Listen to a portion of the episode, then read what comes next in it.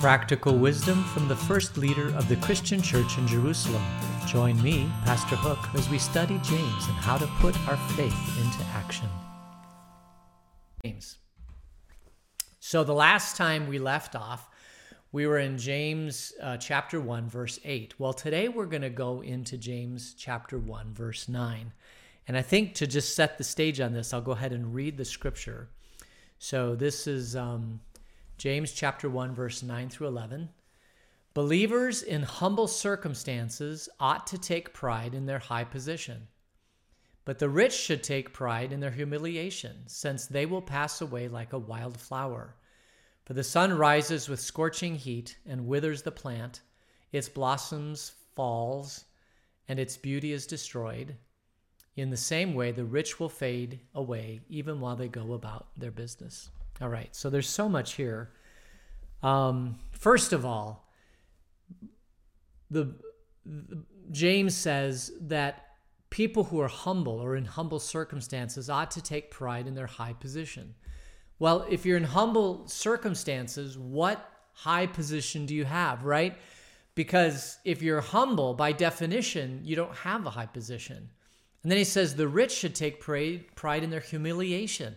Well, this this kind of ties in with the Beatitudes of what Jesus said, who blessed are the poor in spirit, blessed are the humble. Um, why is all this? I mean, what is James? What is the root of what James is talking about here?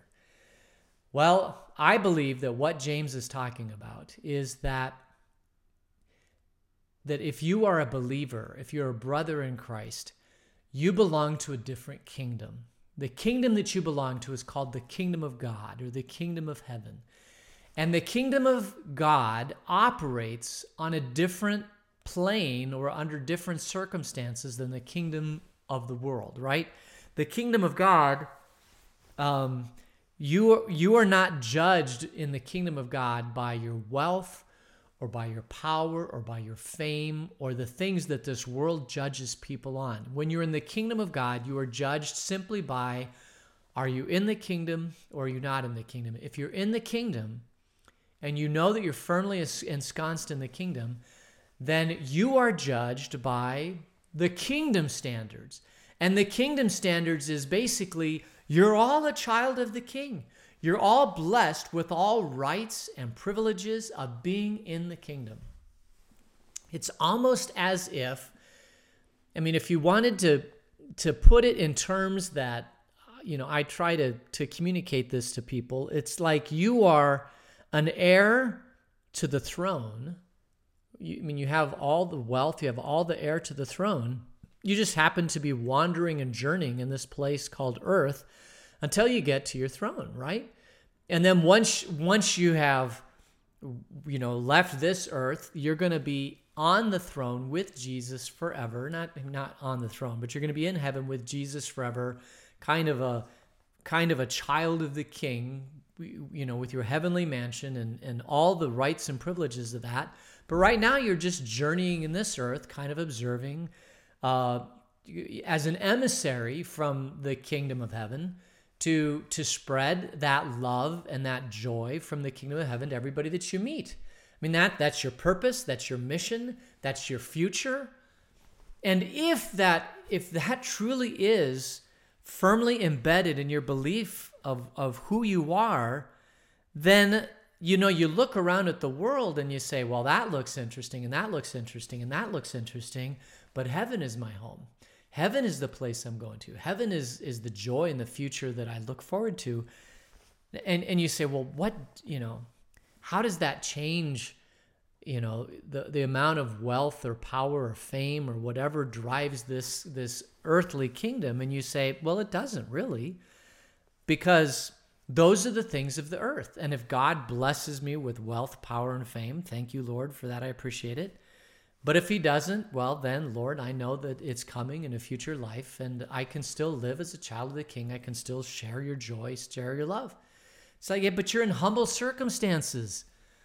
Don't you want to be in better circumstances than the humble circumstances you find yourself in? It's like, well, if God were to bless me with that, great. But if God doesn't, then I'm fine, right?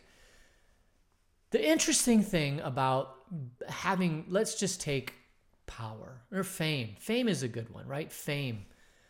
Like in your 30s and your 20s and 30s, fame looks so appealing, I think.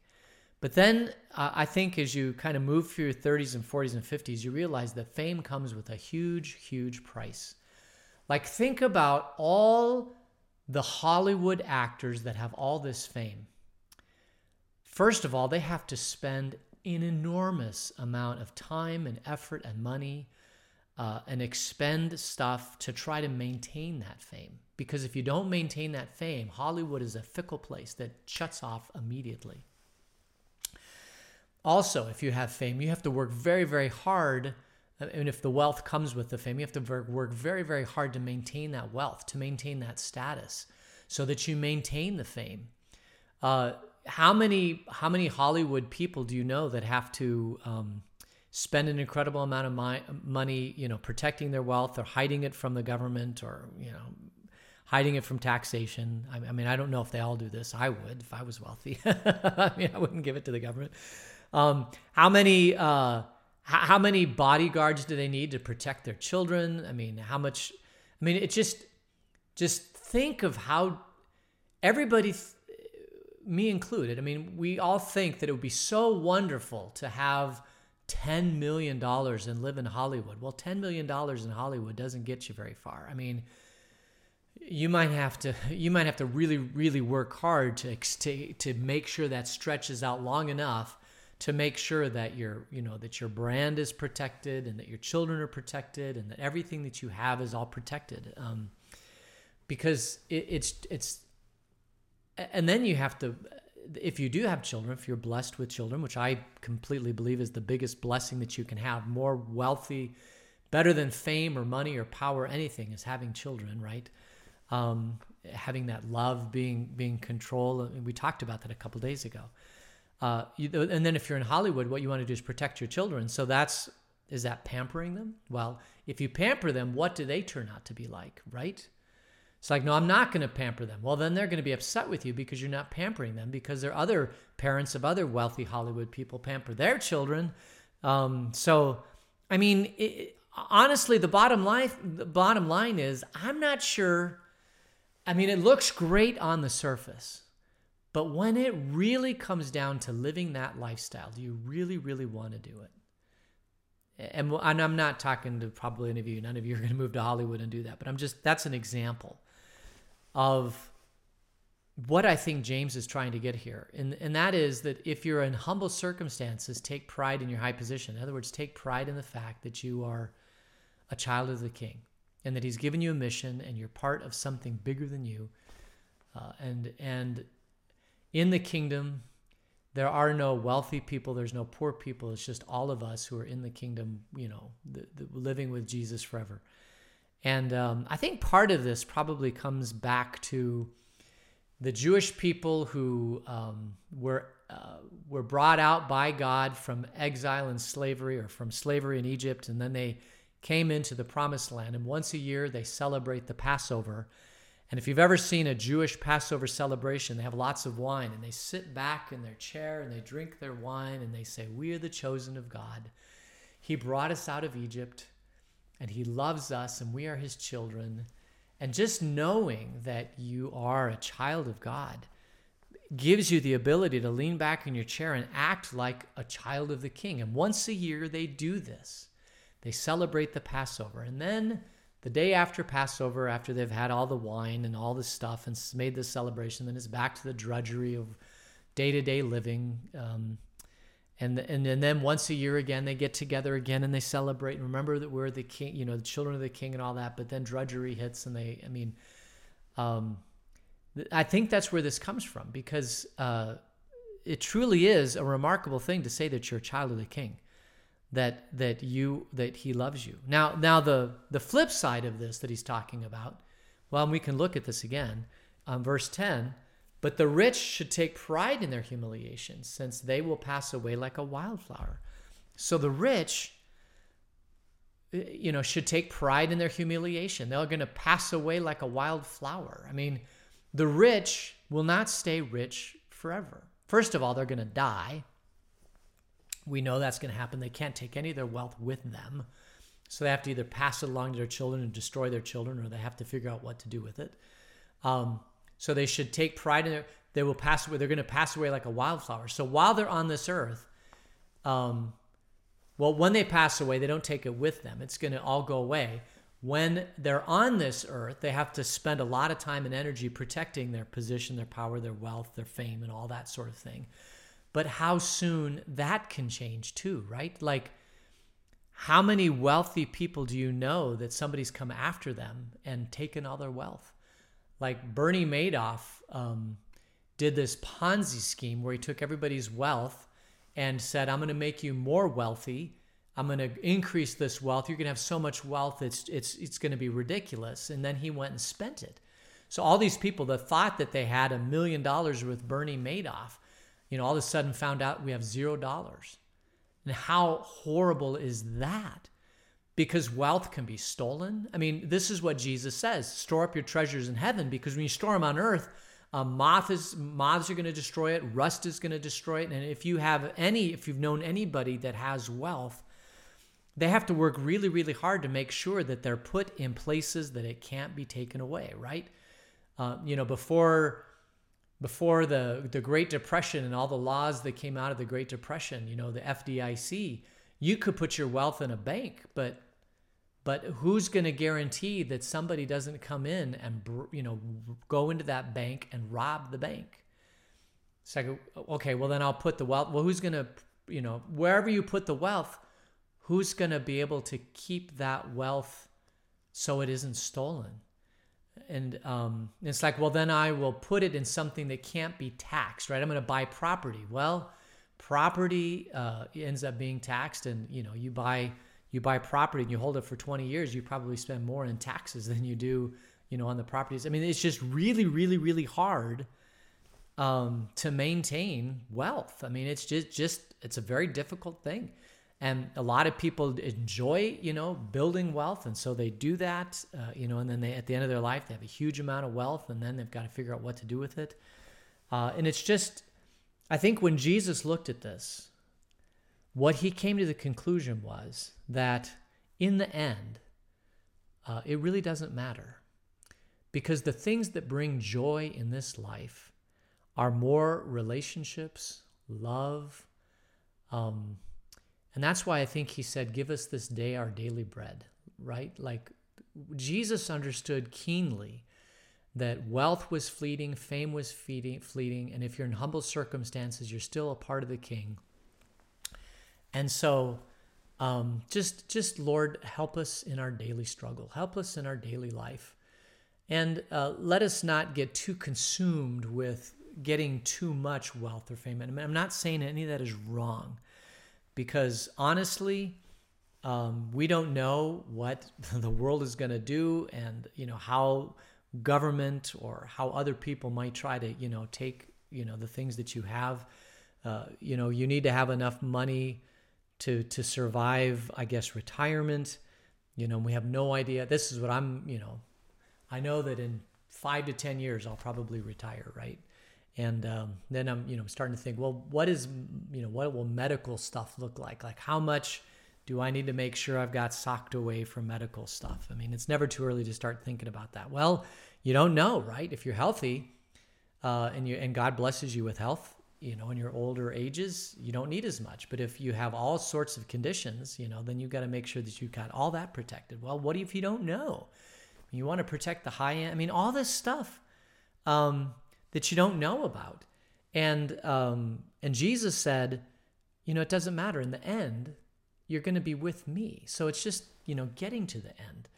Um, and truly the only thing that really blesses you on the earth is the relationships that you have. The, the treasures that you store on heaven will be with you in heaven. And what are those things? It's the relationships that you had. Uh, you know, it's the it's the the family that you surround yourself with. It's the uh, it's the good things that you did that we what we call good works that you did for other people. The way you helped out other people, the way that you were more concerned about the other than you were about yourself, which is what Jesus preached. I mean, all that stuff stores treasures in heaven. And if it's all about you on this earth, um, and all you're doing is trying to store treasures for yourself, you have no treasures in heaven, then um, that, then nothing that you have that you're doing on this earth is eternal. I mean, it's all about you, and when you die, it goes with you, uh, which is a horribly pathetic thing. And I think Jesus, that's what he's talking about, and this is what James is talking about. Look at the kingdom of God. If you're in the kingdom, you're in the kingdom. You're going to be with Jesus forever.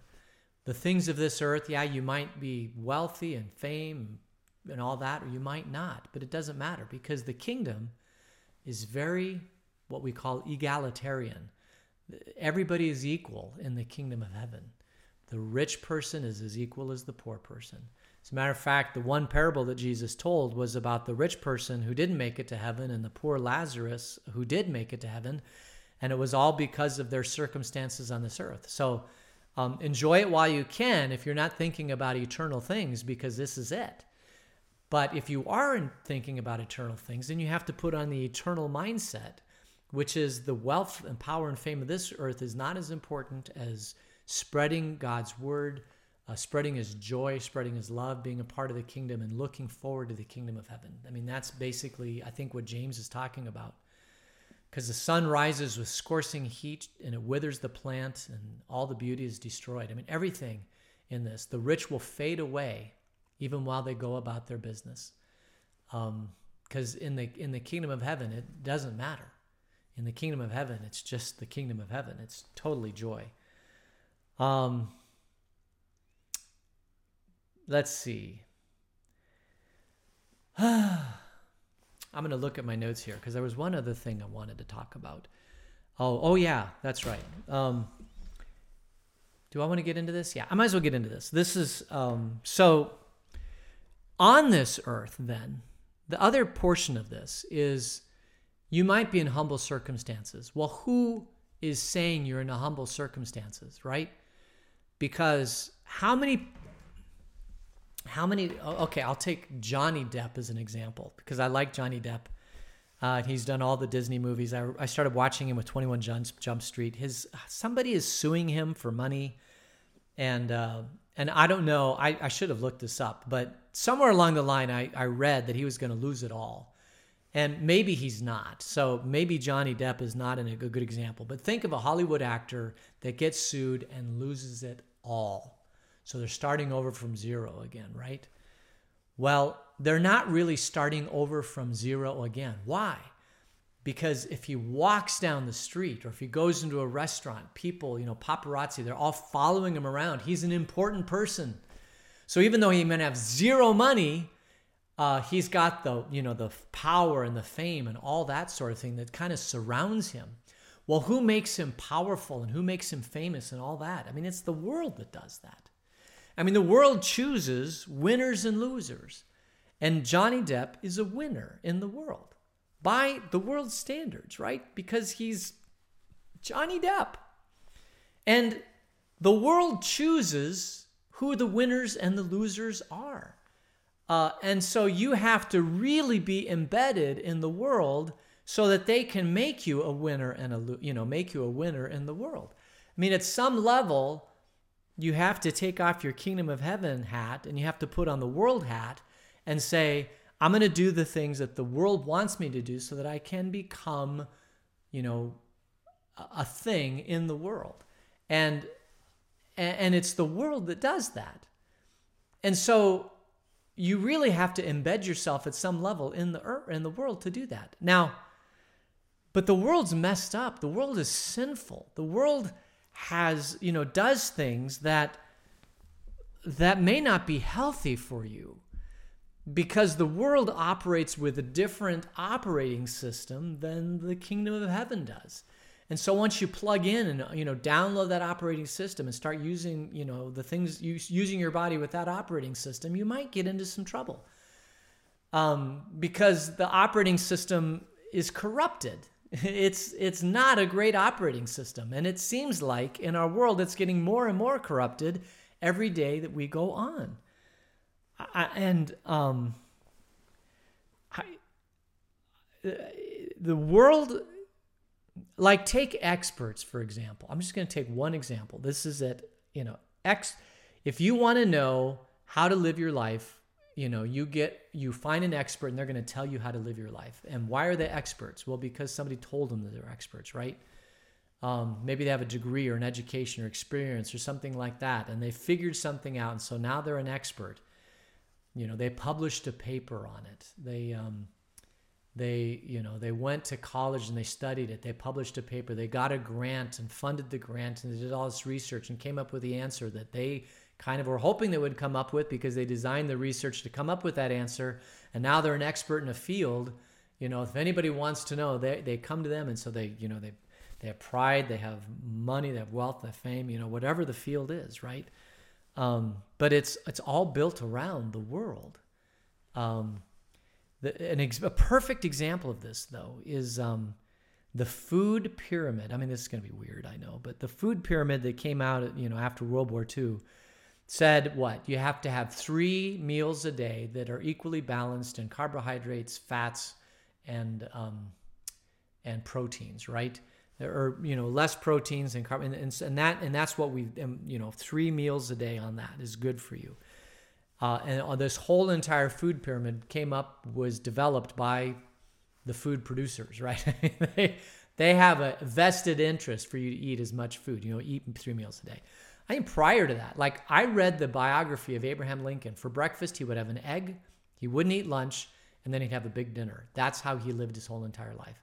I remember reading that, and it's like, how do you survive the day just eating one egg and maybe a piece of toast. Maybe it didn't mention the piece of toast, but surely he had a piece of toast. Right? So that's 70, 100, it's 200 calories. How do you survive on 200 calories? Well, you do because the night before you had a pretty big meal, right? And it carries you through the day. Um, and uh, but we're told I was when I was raised up, you had to have breakfast. Breakfast most important meal of the day. Then you have to have lunch and then you have to have dinner. And if breakfast, lunch, and dinner aren't enough to keep your blood sugar, you know, at a standard level, then you have to have snacks between breakfast and lunch.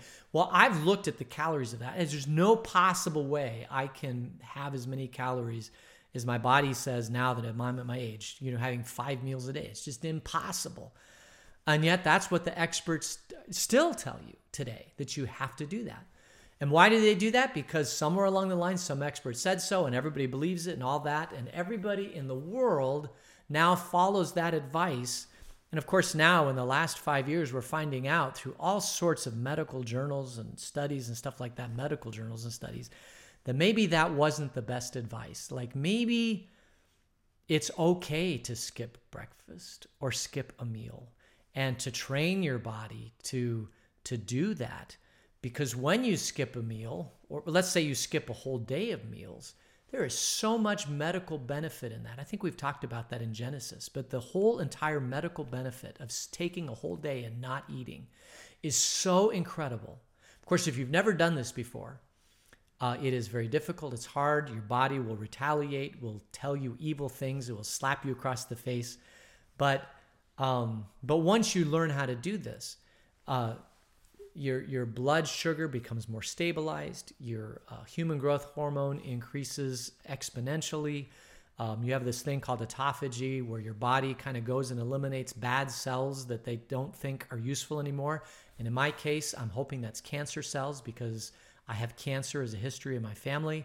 And fasting is one of the things you can do to help get rid of cancer cells in your body. I know that sounds crazy, but that's, I mean, uh, your heart is healed, your your uh, liver's healed, your your uh, kidneys. I mean, all of this stuff is healed by just 24 hours of fasting. Uh, and yet, the medical people, the people who are in the profession, if you talk to any nutritionist that is an old school nutritionist, they will tell you. I, and I know this for a fact because I had a nutritionist with my health plan. I uh, signed up to have a nutritionist call me, and um, I was talking about fasting and all that. She goes, Oh, you can't do that. You have to have three meals a day. And if you feel like at 10 o'clock your blood sugar going down, then have a bag of potato chips. You know I mean? And I'm like, I this isn't this isn't what I want to do. Uh, so I ended up getting rid of her. But this is what is taught by medical professional people. And um, you know, the horrible thing or the great thing is that the internet is a very powerful tool. Before 50 years ago, we would have to rely on them and we would not go against the experts because they're the experts. But today, we have the internet and have competing ideas of what the experts and we as sentient human beings can look and figure out all the stuff we want to. We can kind of become our own expert, which is what the internet allows us to do. Um, and you, then you think about, you know, how much money is in the medical profession and how much we, uh, you know, we revere people that go and get 12 years of medical training so that they can become an expert in their field and then all of a sudden find out that new research is coming out saying that the old standard ways of practicing things are not the new standard ways of practicing things and their whole you know paradigm has to shift and some of them can do it and some of them can't do it and they're no longer experts and Jesus says if you're a humble person just be happy that you're humble you know if you're rich it's not going to last forever in the kingdom we're all equal and yeah, we set up people to be experts and to be powerful and famous in this world, but all that's fleeting. And if you can understand that, I'm not saying you shouldn't have wealth, power, fame, or whatever. That is not the point of this. The point is that all of that will someday go away. And what you're left with is your humble circumstance. And in your humble circumstances, you can't get much more humble than lying dead in a coffin going into the kingdom of heaven. But when you get there, Jesus is going to wrap you around his arms and he's going to look at you and say, Well done, my good and faithful servant. All the stuff of the earth that you did to love me, to be my hands and feet, to, to spread my joy and love around you, that's going to stay with you forever. And everything else that you did isn't going to stay with you forever.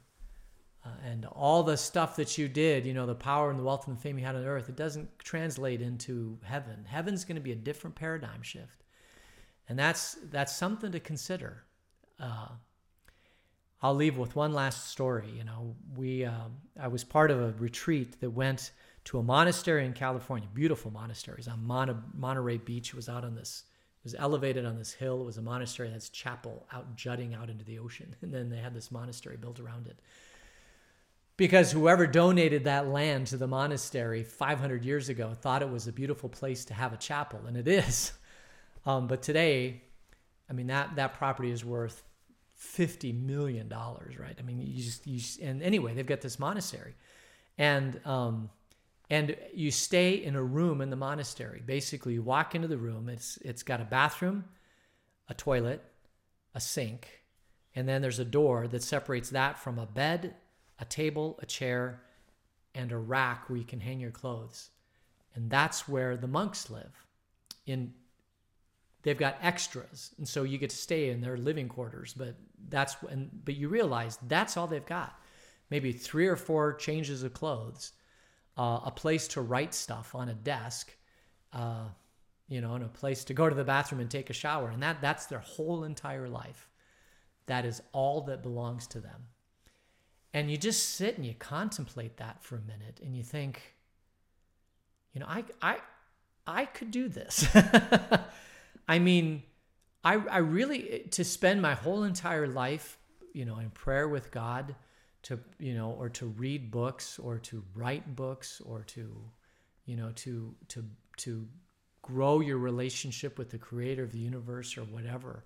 I mean, you you it, it was a mind shifting thing for me to realize that a lot of the trappings that even I have, even I have, because all of us, right? I I always thought I lived an austere life, right? But I don't really live an austere life. I I have all the things of this earth, right? Um, but I I'm not Hollywood or whatever. So yeah, I guess I am. You know, I'm not that. But um, but I could get rid of all of it and still be a child of God and still be in the kingdom and still have a lot of happiness. And maybe even have more time to pursue the things of God that stores up treasures in heaven. I don't know. Anyway, I think that's what James is getting to in this section. And I think we'll leave it there. So let's let's close in prayer. Dear God, um, thank you for bringing me into your kingdom and that I'm your child. And because of that, I have all rights and privileges. And anything in this world really doesn't matter except you. Help me to contemplate on those things. Keep us safe over the weekend and bring us back safely. In Jesus' name, amen.